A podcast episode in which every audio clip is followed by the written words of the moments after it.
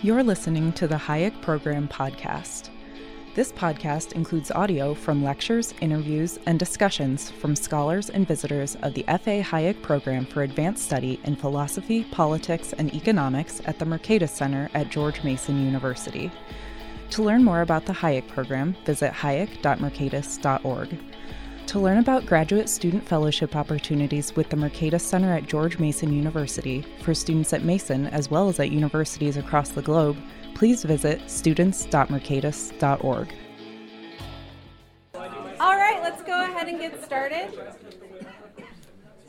Thank you all for coming for the first PPE workshop book panel of the spring semester. Uh, my name is Stephanie Haeffele. I'm the Deputy Director of Academic and Student Programs at the, for the Hayek Program um, and also a senior fellow for the Hayek program. Uh, we're really excited today uh, to be able to feature the book Public Governance in the Classical Liberal Perspective from Paul Dragos Peter J. Boettke, and Vlad Tarko. Uh, so you get to hear me introduce him instead of Pete, so he doesn't have to introduce himself. Uh, the book it really examines the knowledge and incentive problems associated with the bureaucratic public administration, while contrasting it with democratic governance the authors argue that individualism, freedom of choice, and freedom of association have deep implications on how we design, manage, and assess our public government arrangements. As you'll see from the speakers today, we need to think about this both in academia and the policy space and how we can think about public governance moving forward. The authors of the book um, are two of our fellows from the Hayek program. So, Paul Dragos is a senior research fellow at Mercatus, a senior fellow for the F.A. Hayek Program for Advanced Study in Philosophy, Politics, and Economics at the Mercatus Center at GMU. He specializes in institutional theory, public choice, and social change, and his other recent book is Public Entrepreneurship, Citizenship, and Self Governance that we featured last year for the book panel. Peter J. Boettke is a university professor of economics and philosophy at George Mason University and the director of the Hayek program. He's one of the authors of this book as well as his most recent one on Hayek, and Living Economics. It really talks about what we do here at the Hayek program and at Mason. Vlad Tarko, who's an alum of our PhD fellowship, is an assistant professor at the University of Arizona as well. Our two panelists, after Pete talks about the book today, are Eileen Norcross. She's the vice president of policy research and a senior research fellow at the Mercatus Center at George Mason University. Her research focuses on questions of public finance and how economic institutions support or hamper economic resiliency in civil society. She's going to talk today about how she sees this working not only for academia and understanding how public governance works, but how it should be taken from the public policy perspective as well. Justin Ross is an associate professor of Indiana University. He is a public finance economist and specializes in state and local tax policy. His published works explore local government's use and access to property tax by examining how it affects the politics, fiscal capacity, and land use, regulation, and community decisions. Uh, we're really happy to have everybody here. We're going to kick it off with Pete talking about the book. Okay, uh, first I want to thank Eileen and Justin for taking the time out to come out here and, and read the book and talk to us about the book. It's um, a real um, uh, sort of great honor for us to have people um, take that kind of care to it. And I also want to use this occasion to especially thank Paul uh, for being uh, such a great colleague and research partner over all these years. Um, Paul and I have uh, kind of worked very hard to bring this issue of the Ostrom's research program and blend it in with the public choice research program and the Austrian research program. Part of that was to fill gaps in each of the other research programs to build something new, hopefully that you guys will be able to run with and develop. And Paul's been with uh, you know me in doing that you know ever since the beginning of all these things, and I really greatly appreciate that. And I actually want to put in a plug again for his book that you some of you were exposed to last year this book on public entrepreneurship citizens and self-governance because despite being viewed as a book about institutions and whatnot it really is fundamentally a book about democratic theory and it should be understood as a major contribution to democratic theory um, and the kind of puzzles that are associated um, in that world and uh, our colleagues david levy and sandra peart have a new book out on uh, the Virginia School of Political Economy, and the title of it is Towards an Economics of Natural Equals. And so democratic theory is a major part of what we're all about from the beginning, despite what other people might want to say about that. Um, and uh, Paul made a major has made and is making major contributions to that. So I want to thank you for everything you're doing. All right, let's see if I can move these. There we go. So public governance and the classical liberal perspective. By the way, I should tell you, you know, Pete Leeson knows how to make titles. Uh, Chris Coyne knows how to make titles. Paul and I, we're not so good at titles. Uh, when we wrote our first book about the Ostroms, it's called, you know, Challenging the Institutional Analysis of Development. And supposedly when, uh, you know, Vincent got the book, he looked at it and says, challenging. What does it mean, challenging? Is he challenging me? Or is it that my perspective's challenging? I don't know, right? So, uh, but we're also very uh, pig-headed. And so when people tried to tell us not to name the book Public Governance in the Classical Liberal Perspective, we said, hell no, that's what we're sticking with. And uh, I just got my royalty check, and we should have listened. Um, but uh, that's a joke. I actually didn't get a royalty check yet. Um, but anyway, so this is this is the book. Uh, I want to summarize the, the ideas into the four basic themes that relate to the questions that you guys wrestle with. Um, the first one is, is beginning with a fundamental point that Buchanan makes about the theory of public finance and the theory of the state. That you can't do public finance without um, a, postulating a theory of the state. Because it's in postulating the theory of the state that you determine what are the uh, scale and scope. What's the appropriate scale and scope of government? And then once you do that, then you have to figure out who has the assignment to produce those goods, how are they going to be uh, uh, uh, paid for, and then how are they going to be distributed. Okay, and so those are kind of questions, but they come after the fact of whether or not that's the appropriate scale and scope of government. And so this is a big point, and that's why the classical liberalism is in the title, is because that's the big part of the book, is laying out what is it, what does a classical liberal think is the appropriate scale and scope of government, and then once you have that, then how do you have effective public governance um, of that? Um, the other point, uh, this actually is something that Tate Fegley is, is working on as well right now, is this is that the Mises point that the realm of public administration begins precisely where the ability to engage in economic calculation ceases. Um, and so how is it that you're going to find proxies for property prices and profit and loss in a world where you don't have those operating? Um, what are going to be the rules for that? Mises' answer to this was very strict bureaucratic rules. That was Mises' answer to this, very strict bureaucratic rules. Well, part of our argument is that those strict bureaucratic rules face knowledge problems and incentive problems as well, so we have to actually have nodes of contestation um, and whatnot to try to always check and, and whatnot. But um, I wrote a paper many years ago with Pete and, and Chris on quasi market. And when I did my uh, blog post about it, I said that uh, the problem with quasi markets is not the markets part, it's the quasi. And so I referred to it as Quasimodo. Uh, had, you know, little kids, and so I had the picture from the Notre Dame, you know, the, the Hunchback of Notre Dame from the Disney Channel or whatever, and, and showed that. And so what's wrong? You know, you're small, deformed, right, and confused, right? That's the problem with the quasi nature of the quasi markets. And they have all kinds of problems associated with it. And that's what we're trying to, you know, uh, worry about when you don't have economic calculation. You don't have economic calculation, you ha that has consequences, and then you have to build in other mechanisms, and that's what public governance is all about. Um, this is a very important uh, idea that Milton Friedman highlighted in his review of Abba Lerner's book, uh, The Economics of Control. So when you read Essays on Positive Economics, if you get the book, uh, in the back of that book will be Friedman's review of Mr. Lerner uh, from the JPE. And one of the things that he says is the problem with Lerner's approach is that he never dealt with the administrative costs. Right? So it's one thing, again, imagine Buchanan years later saying that, you know, if you don't let the second singer sing. Well, Friedman in 1946 is already nailing this point. It's like you're ignoring the administrative costs and you're assuming that it's costless to, to engage in these activities. Well, what if those costs now incorporate them? Now, how would those activities look like? Would you grant as much over to them? So we kind of go through those kind of arguments in this paper and deal with that um, in the book. Then the final one is the Ostrom contrib- uh, contribution on the intellectual crisis of American public administration. What I just was saying about quasi markets shows up in our public administration in the intellectual crisis.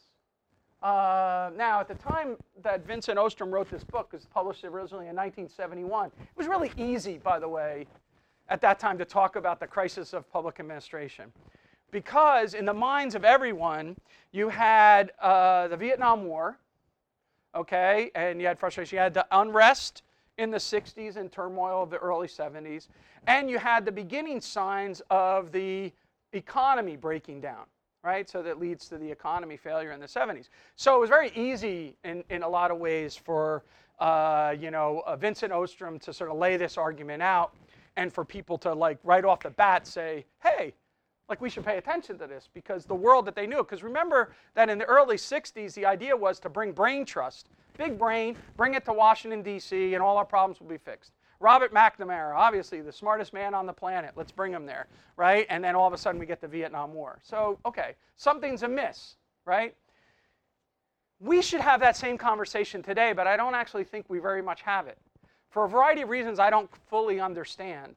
We're not fessing up to the crisis of our own public institutions. We are and we aren't at the same time. It's like weird. We've hollowed them out in terms of their legitimacy. No one trusts anything and all stuff like that. But no one really systematically examines why it is that we have the mess that we in. Instead, we blame it on other things. And so that leads us to a kind of a weird thing. The tacit presuppositions today are more or less the stupid people and evil people syndrome. Right? So the reason why bad things are happening is not because the institutions, but because somehow the behavioral characteristics of the people that are in those institutions are somehow failing, whether right, left, or whatever. It doesn't matter. And so what we want to try to do is instead focus on this issue of institutions. And part of the problem with the institutions was, in fact, monopoly privileges granted to public administrative units rather than having nodes of contestation. That's why the polycentricism aspect is so important. Because you have to have contestation. This is uh, this idea of, of monopoly expertise uh, in these areas. And that's picked up, as I'll mention in a minute, in our discussion of, of the independent regulatory agencies, um, which I don't know if you guys will talk about, but that's actually where a lot of this stuff, uh, where the rubber hits the road on a lot of this. And then the final one is Hayek's effort to provide a positive program for laissez faire. So, this book is not like my good colleague and, uh, Ed Stringham's book about private governance. It's not, you know, Pete Leeson's book uh, about self governance and pushing it as far as we possibly can. This is a book about pro- public governance. It's very explicit, right? Um, and similar to the, uh, the manuscript we're going to be talking about uh, you know, tomorrow, which is assume a central bank. What could possibly go wrong with that? Uh, assume a central bank. How are you going to govern this institution so that it operates or whatever? That's what we're trying to do. Um, by the way, it can be sneaky right? Because it could end up by being a null set after you exhaust all the things, right? You, oh, we tried this method, we tried that method, we tried this method. Ah, ends up it's a null set. Huh? What's the implication of that? Right? Okay. That's trying to be subtle. Uh, all right. all right. But this this effort, Rosolino and I have a paper coming out on the Lippmann colloquium from the 30s. Do you know what the major question was at the Lippmann Colloquium and in Lippmann's book? An agenda for laissez faire.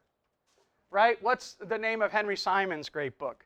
Right? A positive program for laissez faire. When Hayek sits down to uh, finish The Road to Serfdom, what is his main argument against the wooden conception of laissez faire?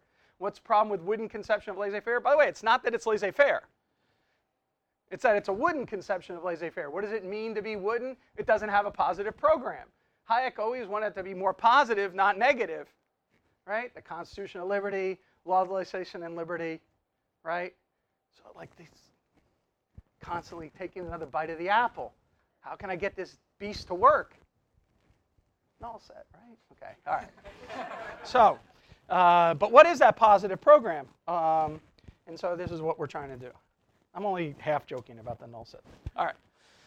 So what's going on here? This relates to what I just was saying about Paul's uh, book, and I think this is important, and I really, really highly recommend everyone read Knight's presidential address to the American Economic Association and his book, uh, intelligence and democratic action.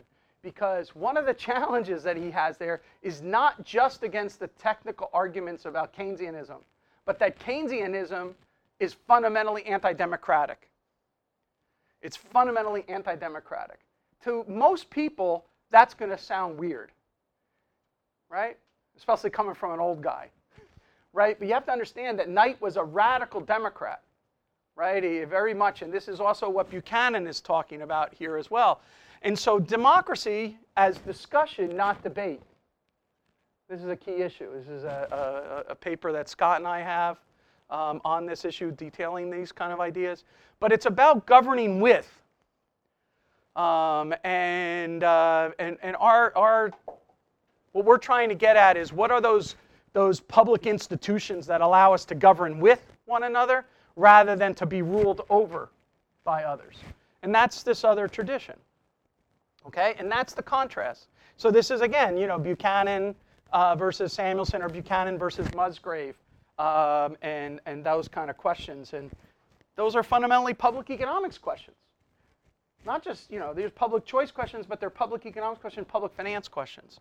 Um, and that matters for the way that you think about why the Wicksellian norm might matter having to do in public finance. Because you're trying to minimize the political externalities. Right? Many, all, many of you, not, maybe not all of you, but many of you have had Dick Wagner. Dick Wagner loves to say that you know, the magic number of markets is two, the magic number of politics is three. Think about that. Because in politics, two can get up to exploit one.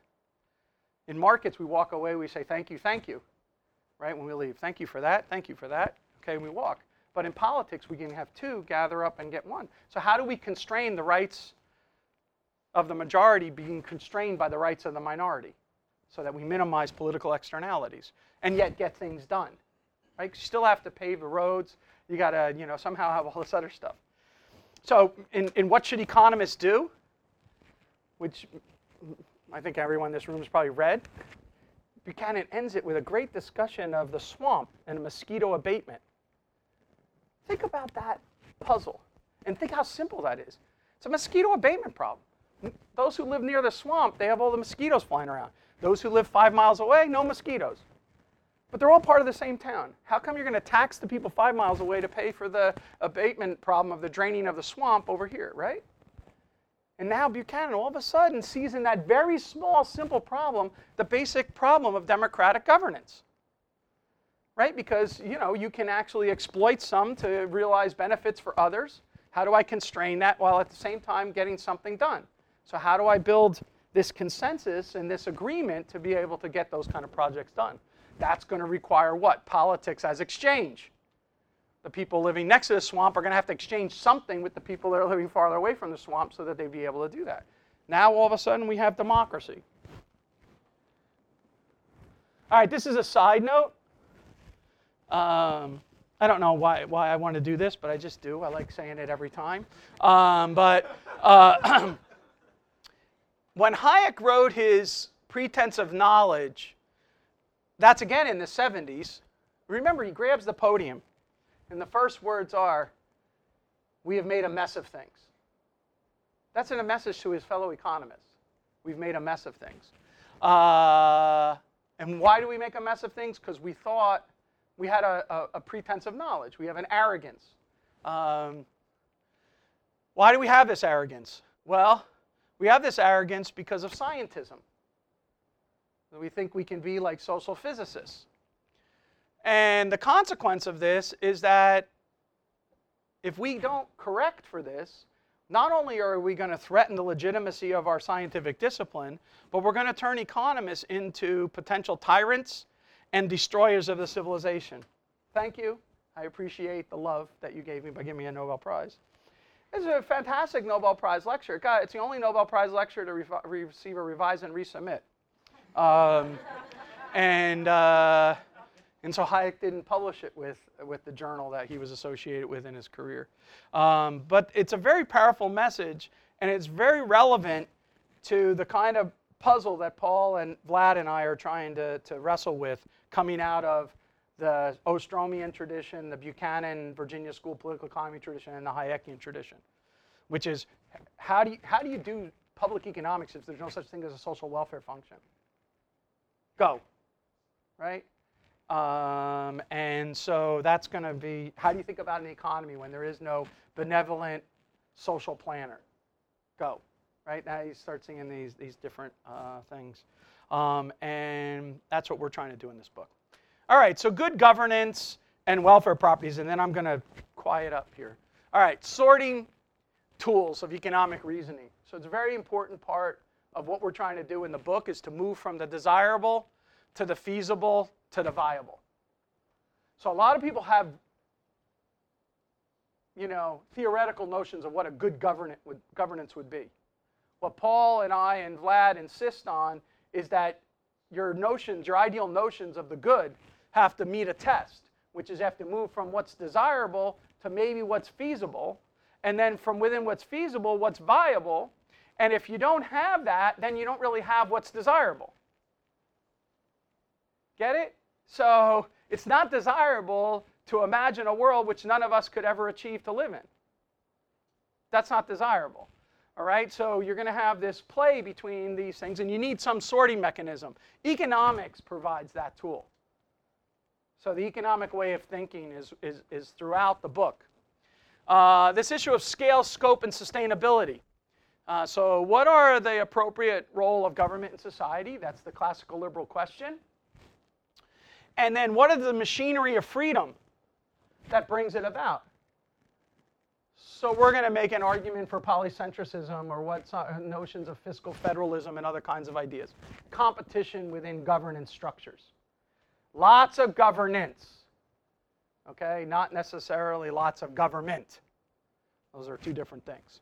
And then finally, and this is where maybe we are romantic as well, um, which is that what we want to do is we want to focus and judge the criteria on responsiveness to citizens' demands. So when you ask someone about delivery of, public, of police services, right, you don't want to pick bureaucratic measures of output. You want to actually sort of measure how the citizens themselves feel about their neighborhoods. You want police to fix their neighborhoods. Ostroms in the old days, they worried a lot about this different kind of things, and one of them was roads. So are you delivering roads? So they wanted to find out whether or not the local governments were delivering the roads better than, say, the unified government, a UNIGOV. And they went and tried to measure the ideas of whether or not the citizens found the roads like what they wanted, maintenance and whatnot. So they even had a thing called a rough-o-meter, where they would, you know, Claire's my TA and, and whatnot. I would call her in and say, all right, you got to drive down to Bloomington now and Bloomington to Indianapolis and got to ride around and got to measure how much the bumps are on the road and then come back and give me the data readout, right?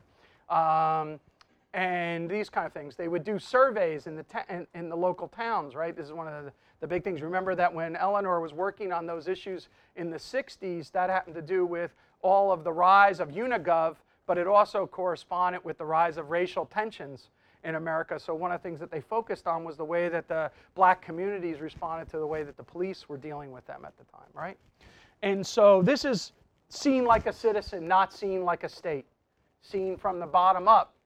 And that's going to lead us to various things. And in, in, in, in public finance, it's I like to call this, this isn't in the book, but this is in other stuff I've done. I like to call it the theory of fiscal attention. And the easiest way to understand that is thinking of a magnet and where the resources for the uh, come from. And if the attention is flipped aside, like for example in the militarization of police, where what happens is local police end up by paying attention to what's going on by the federal government, they're no longer going to pay attention to the local citizenry because their attention has flipped. And what we want to do is make sure the attention is always down at the citizens or at the level of the citizens. Oh, went the wrong way. Structure of the book um, is here. As you can see, you start with the idea of the building blocks having to do with the theory of, of, uh, of classical liberalism and polycentricism. And then what we do is dive into the, the issues having to do with uh, public finance and public choice. And then the third part is the applied levels, in which we go over the metropolitan uh, governance debates, the independent regulatory agencies, and, and sort of thinking through these things. I'm just going to do two, two of these. Forget this middle one for right now. Uh, and, and people are going to get tired of hearing this from me.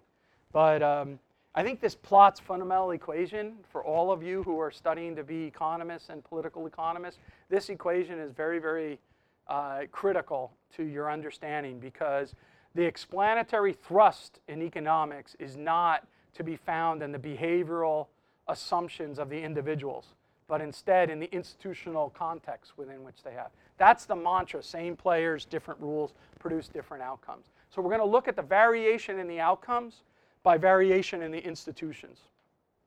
And so rather than the idea of the motivations of the individuals in, inside of there. So we're going to assume people are people, and then what you're going to do is vary the, the institutions. And that's going to give us different outcomes. And we're going to judge those outcomes against these other things, and that leads me to here. Right? So what we're trying to do, Paul and Vlad and I, in our discussions of classical liberalism, is, for example, in law, legislation, and liberty, right? What's Hayek's subtitle? Right?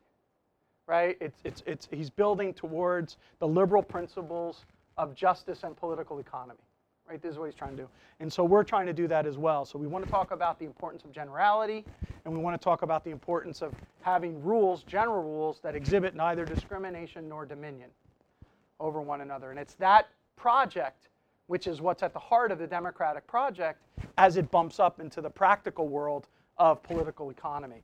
And anyway, that is our, our uh, presentation of the book. I hope that some of you, uh, you know, work through it and find it useful. And now I, I'm very excited to hear what uh, Eileen and Justin have to say. So thank you very much.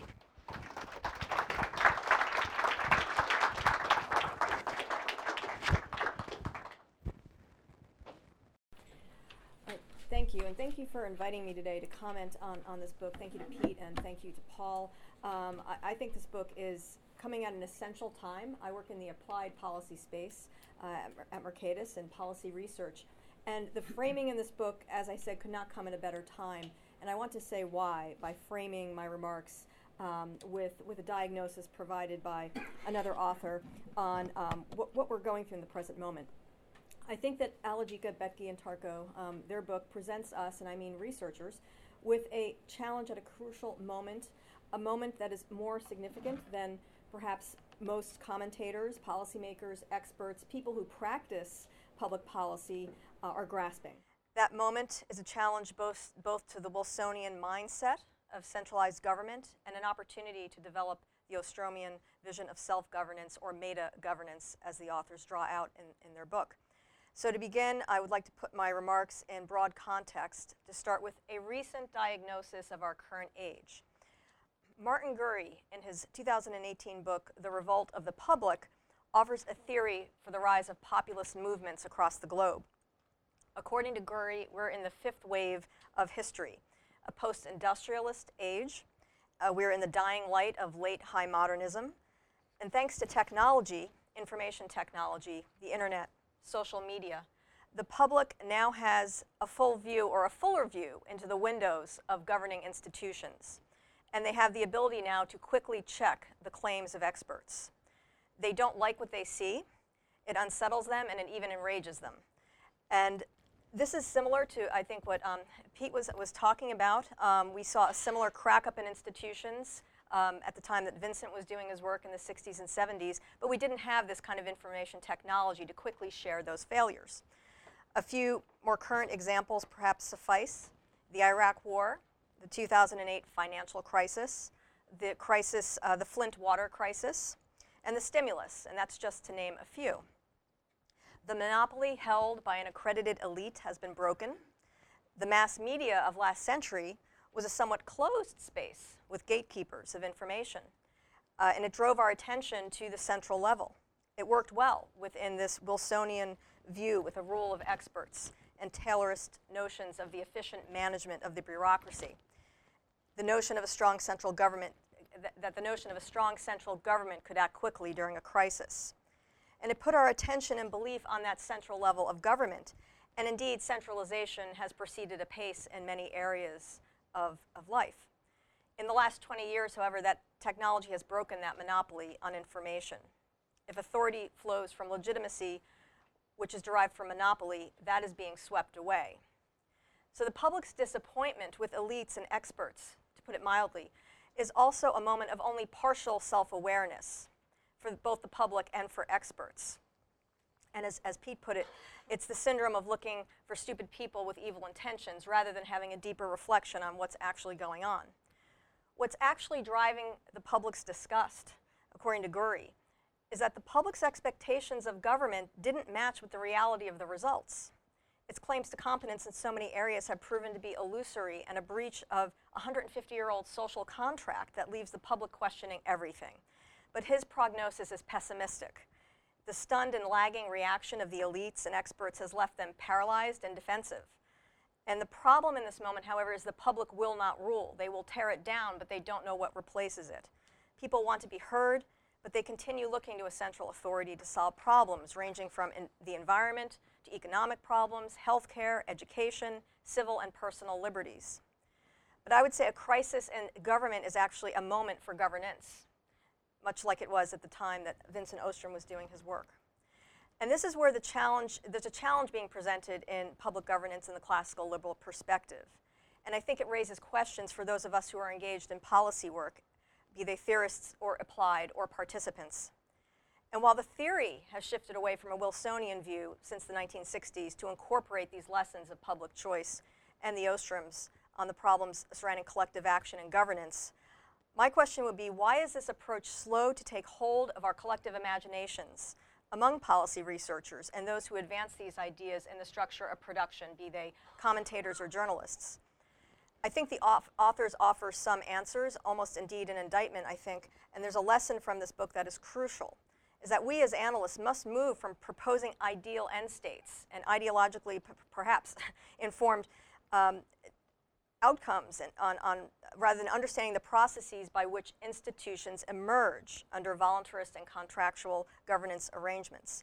As experts or researchers, are we imposing our dearly held beliefs and ideological priors to drive to an end state instead of studying these phenomena as complex systems, not simplified static models?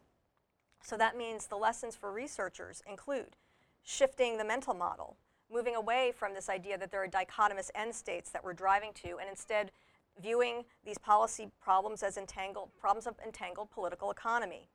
And instead of thinking that the solution set is always be privatizing or always be nationalizing, that there's an entire realm of solutions in between those spaces. And that leads to also the need for a change in language, moving away from this dichotomous thinking. And I think there's a poverty in language and even how we talk about policy. And that, of course, all drives towards epistemic humility. Has technology also helped to level us a bit, meaning experts and, and researchers? That researchers, now their claims can be easily checked um, by, by a bigger and broader public. We are part of that polycentric order, and we should be involved in encouraging the co production of rules, not necessarily imposing our desired end states on a problem.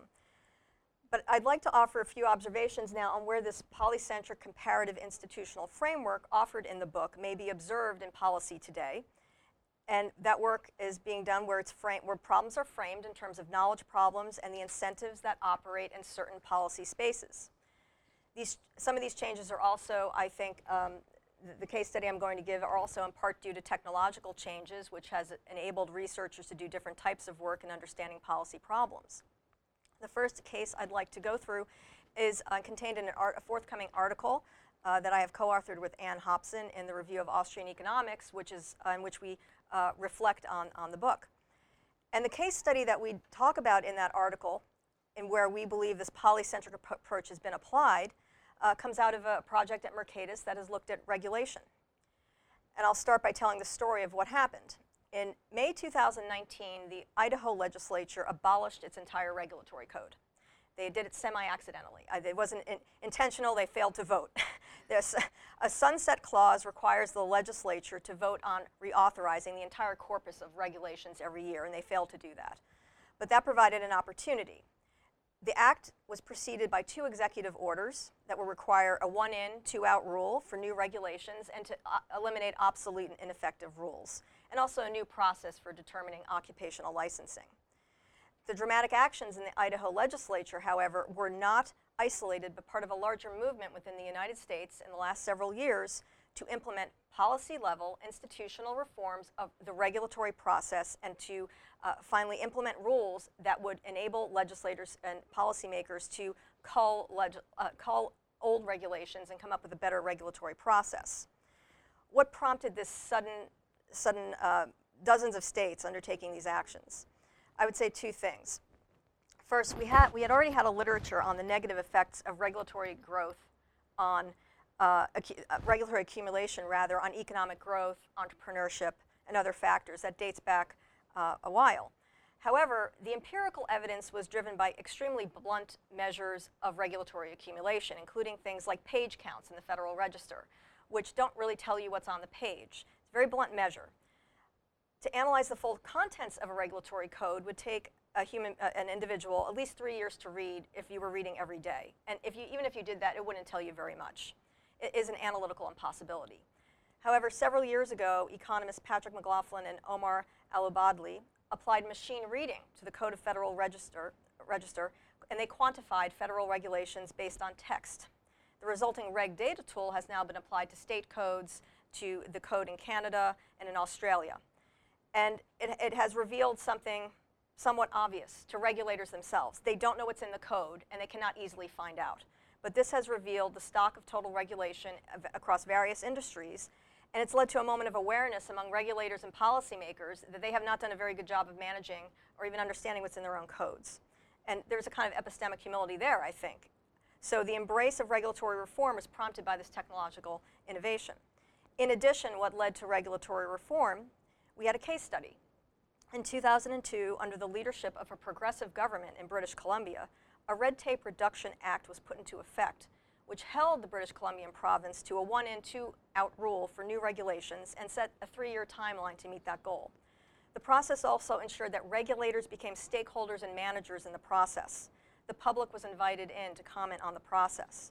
It became a decentralized process that changed bureaucratic incentives. And it was not so much aimed at deregulation as the elimination of red tape, obsolete, ineffective, outdated rules that were holding back the growth of the British Columbian economy. At the end of this process, one third of regulations were eliminated. Bureaucratic incentives were changed to managing the stock of regulation rather than automatically adding to it. So, taking the RegData tool with this case study became a, an example for state governments of how they might proceed with regulatory reform. Two additional innovations in the regulatory space include the de- development of soft law, in which stakeholders, industry leaders, regulators establish working groups or venues where they can come together and communicate and craft regulatory guidance with input from the regulated party. It's by no means perfect, and it is an, it, nor is it prone to a separate set. Of, it is prone to a separate set of problems, but it indeed is an approach that has been supportive of technological innovation, and one that recognizes that the regulators can't keep up with the pace of technology. But this learning process must balance the possible harms of a new technology against the harms of preventing innovation with the buy in of those subject to regulation. Another example is sandboxing, in which you have a highly regulated industry such as financial services. Sandboxing allows a party to uh, enter into a space to experiment with new products without those regulations. It's a period of regulatory relief. New research at Mercatus that's still um, is, is yet, yet to be published however, indicates that we have to be a little bit careful about sandboxing and that you're giving a competitive advantage to a few movers who are able to get into that space. So, again, these are by no means panaceas, but they, they speak to a need or a, a, felt need on the part of those being regulated and the regulators to find different solutions to the problem of how to, um, how to regulate. I have two other brief examples of how we are seeing, I think, some of the ideas in, in the book being adopted in the policy space. One is in healthcare recent work by Mike McGinnis, um, a 2018 article, uh, rather a, a, chapter in a book. Mike is developing a, um, a way of looking at healthcare that identifies this space as a polycentric space. Healthcare is a deeply fragmented system. Each piece, medical care, health insurance, public health, consists of a distinct operation operating in different institutional settings. We can harness that complexity by recognizing the space is actually the endless creation of its participants doctors, patients, insurers, public health officials, researchers. Recognizing this as a common space and engaging it on these terms will enable researchers to find, I think, new solutions within that space for the provision of health care. And lastly, fixing urban planning with the Ostroms. We have forthcoming research at Mercatus by John Myers, who is um, operating in, in, in, uh, in London. And his observation is that, of course, urban planning has been a top down exercise in the 20th century, and it's proven inadequate to providing housing in high opportunity cities. He is challenging us to think of this as a commons problem with community driven solutions, but actually to take our, our lens down to the level of the block. How can you devolve the urban commons below the neighborhood level to even block level development by understanding the rights that are involved and how to get people to cooperate in that space to encourage more building? So these, I think, are three examples that, that point to a move from a monocentric to a polycentric vision for governance that opens the door to new policy possibilities. I will conclude only with a few questions for the authors, which I have a few questions in my mind. Um, and first is, what is the political feasibility of polycentricity? Um, what are the concepts lagging? Wh where are these concepts lagging in our imagination and in how we communicate them? And where do they face significant conceptual and practical hurdles in our laws, our policies, and how we speak about policies? There are many incentives current, uh, in the pre present in the current system that point to the status quo and in education and other areas and that do not permit for experimentation. And how do we overcome those? The idea of seeing like a citizen prompts another question in my mind is uh, how does the citizen see polycentricity, or can they see it as a possible solution? How is technology and the benefits of information sharing and crowdsourcing, the diminishing role of an expert class, does that facilitate polycentric approaches, or does it actually, can it actually cut in another direction that is against polycentricity? Uh, I, will, I will leave it, uh, those, my remarks there. Um, I think the book is, as I said, essential to uh, people who are engaged in policy research, and it's challenging us to open up our mental models. But I think there's a lot of work to be done in how we conceptualize these ideas and how we talk about them and how we engage in that space. Thank you.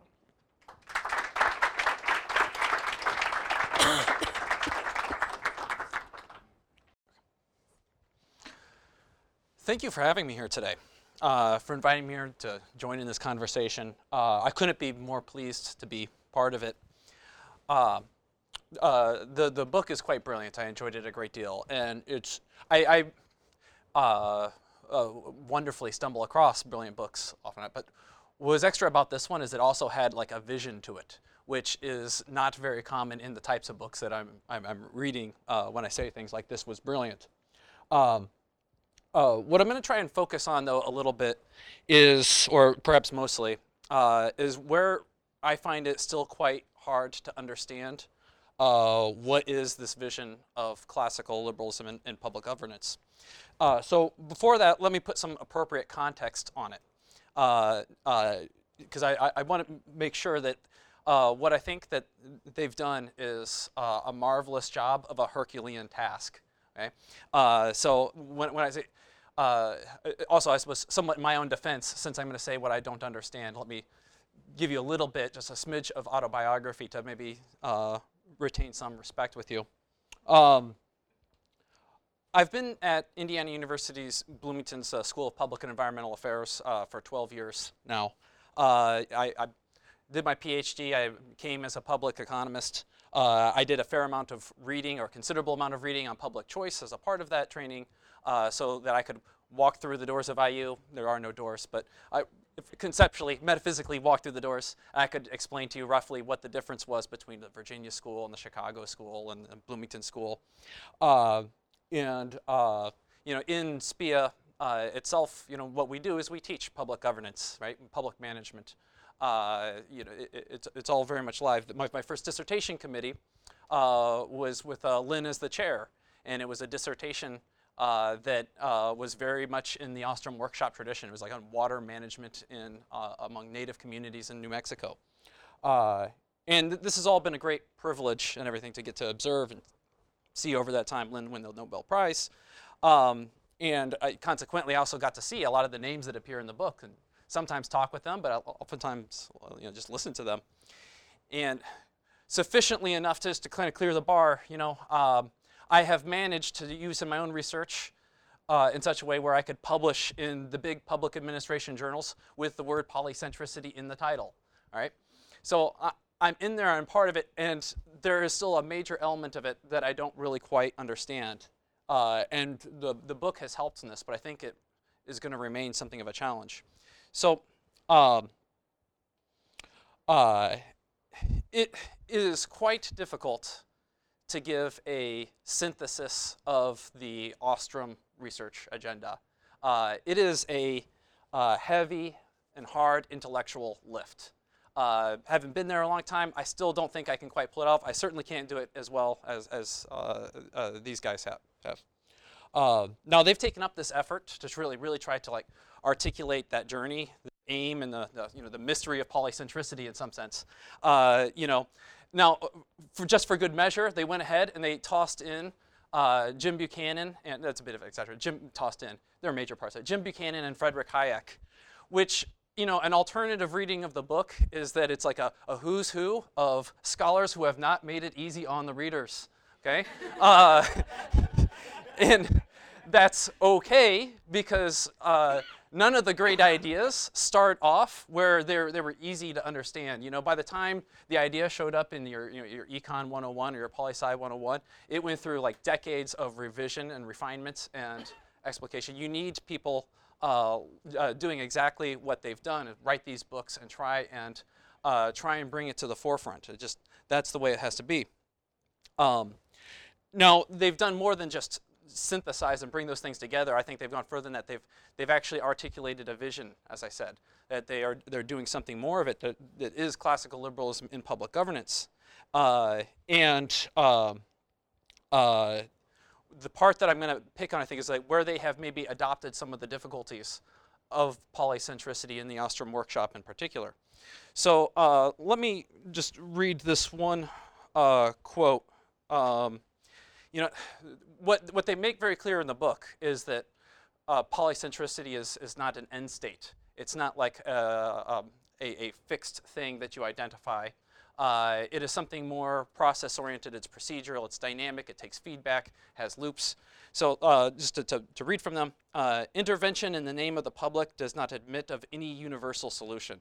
The boundaries are not defined in a universal way, but rather of a matter of expediency, which is determined by an ongoing discovery process in which the public and the private interact that's that's wonderful, and this is very much in line with like the contractarian view of uh, system design, where instead of having some kind of efficiency condition where you're trying to satisfy various preferences, uh, you know, with constrained resources, instead what you're trying to do is identify the procedure for which people interact and and, and uh, dis- uh, agree upon the rules for uh, arriving at those kind of solutions. Um, now, one of the the things that comes out of that is that it also doesn't rule out very much. Uh, uh, Vincent Ostrom, Warren, and Tiebout have this paper that's it's got a great name. It's like has gargantua in the title, and it's kind of like a mockery of the idea of like the UniGov that uh, Eileen mentioned earlier. Uh, you know that uh, basically you had um, very much in fad in public administration the, the, the Wilsonian idea that you should have like strong hierarchical centralized metropolitan government because uh, look at all that stuff in the city area. It just doesn't make any sense. It's hard, it's com complicated and confusing. And while that article uh, by them is, is largely taking on and challenging that idea, they also point out that it doesn't preclude that possibility. Right? And that makes sense that, that in some cases it will be exactly that type of model. It's like rolled up inside of the polycentricity model is like the Wilsonian model. At, at times it makes sense to be Wilsonian. And so it's like, uh, and you look around and you see, you know, you, sometimes you hire experts to do things for you uh, or to represent you in uh, a, a, deal or a political decision. Uh, Pete's Pirates, you know, uh, when the right time came with a, with, a, with a battle, they went from their somewhat polycentric order of competing political power on the ship to having, you know, the captain in charge of the warfare and the battle, and then they reverted back to it. You know, it's still dynamic and fluid. But there within those moments, they'd have those moments and opportunities in areas where they would be top-down authoritarian type, you know? So uh, what that kind of, when, when I start thinking about that, what makes it quite difficult for me is that I, I, I can't tell always when we are navigating within the polycentricity space and when it is that like we're, we're detouring off it and into like the, the uh, the, the, the Wilsonian centralized system. So let me tell you, like, uh, just give you a, a decent example of that uh, from Indiana. Uh, in 2008, there was a reform. It was just as I was arriving. Uh, there was a reform to the property tax system. And then uh, Governor Daniels uh, uh, was basically overseeing this process where we wanted to cap the total property tax bill as a percentage of market value. So if you were like a, a, a family uh, residential property, you know, your total property tax bill couldn't be more than 1% of the, of the property's market value. Now in Indiana, like in most of the country, there is no singular local government. Uh, in just me myself, I have three general purpose governments, a township, a city, and a county. And then I have a whole hodgepodge of special districts. You know, there's the library district, the fire district, uh, several others, the school district. Um, now, so the rule was operationalized. If you add up all those different property tax bills that I'm paying, in combination, aggregated, they couldn't be excess of 1%. And if it was, if it did add up to be in excess of 1%, I didn't have to pay it, right? Uh, so that meant that these variety of local governments weren't going to be getting some share of their revenue. Now, in order to make that work so that it didn't just hamstring all of the local governments in uh, Indiana, because most of us would have been over the 1%, uh, the, uh, what, what they did was they took the school district operating funds, you know, which is the, the part of the budget devoted to actually running and operating the school, as opposed to building the school or transporting kids around uh, to operating the school, they moved that from the local school board to the state general fund, basically backed by a, a new sales tax. So, um, uh, you know, I, I, wrote in opposition to this at the time, and of course, my main focus was on uh, maintaining local control over schools. That's why I wanted to oppose this. Uh, now, uh, about that same time, and this is where I, I think is important. Uh, this in 2008 or so. So the delayed lag of the recession is starting to bite into the public finances. So just as the state takes over responsibility for paying for the operations of the school, uh, state revenues are dropping because of the Great Recession. Okay, uh, so uh, what this meant for us in, in Bloomington was that uh, our school was, uh, because of a, a reduction in state funds, was going to have to lose its librarian. And this was like the first time we'd ever probably went down in revenue uh, for our, our, school district. And, uh, uh, you know, of course, it was just like the perfect archetype of uh, if you're trying to, to lobby for an increase, this was the librarian that you'd want to like put out there as the poster child for protecting the budget. Uh, you know, so people were quite upset. And in the past, if something similar would have happened, we would have had some kind of conversation like, do we want to put up the property taxes in order to have the librarian? And that would have been roughly the discussion. Instead, we said, of course, we want the state to pay for our librarian. And so, um, what, what some parents and their children did, or with their children, is they, they, they organized and they put on a, a little play to run on the, the, the sidewalk of the state capitol. Uh, it made big national news. It was on NPR and everything. And they called this play The Case of the Missing Librarian. And it was just as lovely as it sounds from that title. You know, it was like funny and cutesy. And, you know, it was like uh, Governor Daniels is the uh, villain who sneaks into the school at night and kidnaps the librarian and leaves a ransom note. You know, you can have your librarian back when the legislature will approve the budget. It was something like, it was roughly along those lines. And, uh, uh you know, uh, again, we, you know, we, we kind of like made real, we manifested in the real world the, the old uh, Bastiat quip that, you know, each of us are trying, the, the state is the great fiction that each of us can live at the expense of all of us, is like we, we made it real, right there, as salient as possible. Uh, now, I, I, I tell you this story because I kind of don't know what to do with it in terms of figuring out where to put it on like the, the classically liberal versus Wilsonian uh, uh, technocracy, uh, technocrat, yeah, techno, you got what I'm paradigm. Uh, the, the, the state ended up taking over, you know, local control. They subverted local control from uh, uh, local school boards. some schools were deemed inefficient at their size to run, so they got shut down despite being like blue ribbon schools in some cases. Uh, this is what you would expect, fiscal attention, as he, as he put it. Um, on the other hand, uh, I, I don't know entirely, so like, th there was plenty of procedures, you know, it went through two chambers of a legislature. Uh, it was the governor's uh, idea. There was a, a, a, large movement in favor of this. When we, after it passed all that, it was an unconstitutionally written bill as it was. So we, we did a big constitutional referendum and passed it with more than a two-third vote. Uh, probably people running the play were probably voting for the bill. You know, uh, just the math probably worked out that way. Uh, so it, it went through all varieties of different competing uh, political centers of powers. And you know, uh, to what extent is it really different to have like that that school play lobbying a local school board versus like going up to the Capitol steps of the State House and, and, and doing exactly the same thing. And so th th this is somewhat embarrassing for me because I'm like, I don't even know how to categorize this nice example that happened in my own backyard. Um, uh, and, you know, it, to, to, just strike away from that, you know, if, it, are, are we more in the classically liberal tradition today, we being like the United States, or are we more in the Wilsonian tradition today than we were in, say, you know, 1800. And I find that not terribly obvious. Uh, you know, on, on the one hand, uh, in the intervening time over the two centuries, uh, Wilson, you know, won a presidency and seems to have gotten largely the administrative state that he envisioned, uh, uh, to at least a, a significant degree. Uh, on the other hand, we sure seem a lot more inclusive than we were back in the 1800s in terms of who gets to participate in deciding what rules we live under right? So I, I, feel like I can't answer that question either, right? So I, I run out of things that I, I, I, have come up with, like lots of things that I can't really answer in this paradigm. Um, so now uh, th this does manifest itself in the book, so I think it's a good place to to to tease apart. Like, uh, the book has a great chapter on the metropolitan uh, uh example with uh, community policing, uh, where you know and this comes out of Lynn's early work on St. Louis and, and stuff where, eh, well, nationally really.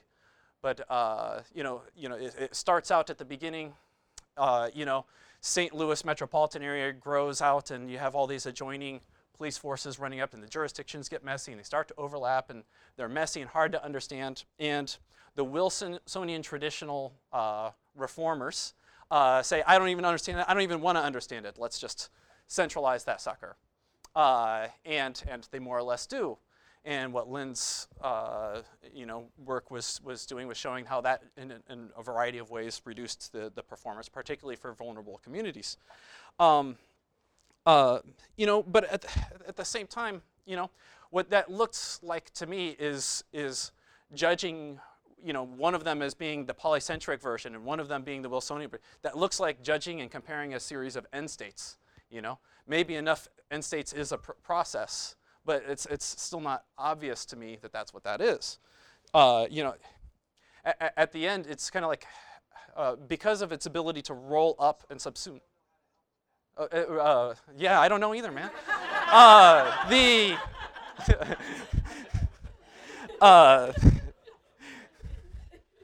yeah, I, I just I, I, find myself somewhat at the end is like I, am like I'm like Pangloss, like we're, we're we're just here and, and, this is the best of all possible worlds, man. I don't know, it's all right there. I, I bet the authors have a much better handle on this, so I'm, I'm really uh, excited to hear what they have to say. And I think that this is very much a residual hangover of what we see in the Ostrom workshop itself. That uh, for so long the effort was just to get recognition of the idea, uh, to push back against the Wilsonian uh, view to get to, to make that part of the conversation. Uh, that at various times that offense becomes defensive, where the scholar, the, the people in the workshop will catch themselves saying things like, uh, "Small is beautiful," or "Don't hurt our institutions." Uh, you know, but that doesn't follow very easily from the underlying idea. Uh, you know, and yeah, maybe it's all okay. We're not really literally behind the Rawlsian veil of ignorance. You know, we are exactly where we are and that it is still the underappreciated insight, even if it is growing in importance. So maybe it's okay that we're a little bit like that, you know, but now I sound just like Pangloss again. So um, two, two last comments and then I'll, I'll, give up the rest of my time. Uh, so uh, I'm very glad, and Pete mentioned this earlier, that, that they fought to keep classical liberal in the name because, uh, you know, the more than it being like a marketing, uh, what they want to do is trying to like make sure it's connected to its its long and, and I think glorious intellectual legacy. Uh, I think that's all well and good, but I'd say more than that, the whole Bloomington School enterprise to me seems to hang to together much more satisfactorily when I think of it as, as being a part of the, the, the, the classically liberal tradition. Uh, uh, one, one last uh, point. Um, being that you attended this, the, this talk, I imagine there might be some actual classical liberals here, or maybe people at least would like to see it a little bit more like this in, in the way that, uh, that Pete's being described, that you might be uh, eager to see this manifest itself in the world somehow, some way. And, uh, you know, I, what I think Lynn would say is that you know, if you're looking around for someone to do this, to make this real in the world, uh, you know, find a mirror. That's you. Uh, Lynn wasn't thinking about like what you're depending on is, uh, you know, a, a, series of Jeffersons, Madisons, and Hamiltons uh, working together to figure it out. Uh, they had in mind citizens who were animated and active and flawed. You know, uh, they were the ones who were coming together to work to figure this all out. So with that, I'll, I'll finish up. Thank you very much.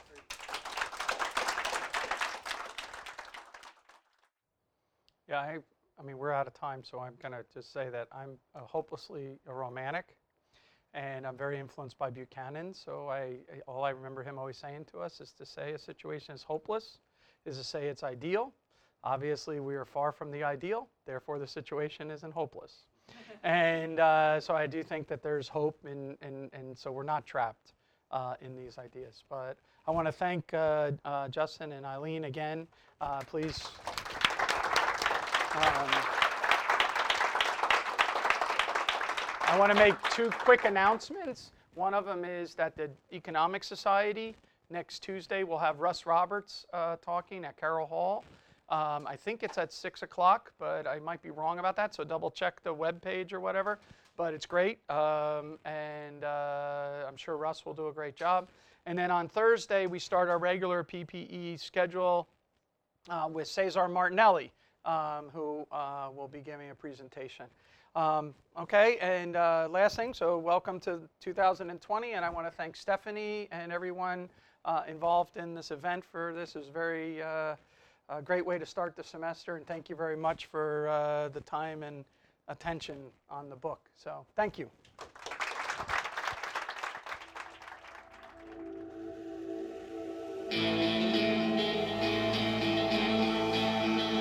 Thank you for listening to the Hayek Program podcast. To learn more about the research, scholars, and work of the Hayek Program, visit hayek.mercatus.org. For more information about graduate student fellowship opportunities for students at Mason as well as at universities across the globe, please visit students.mercatus.org. We hope you recommend students to our programs or consider applying yourself.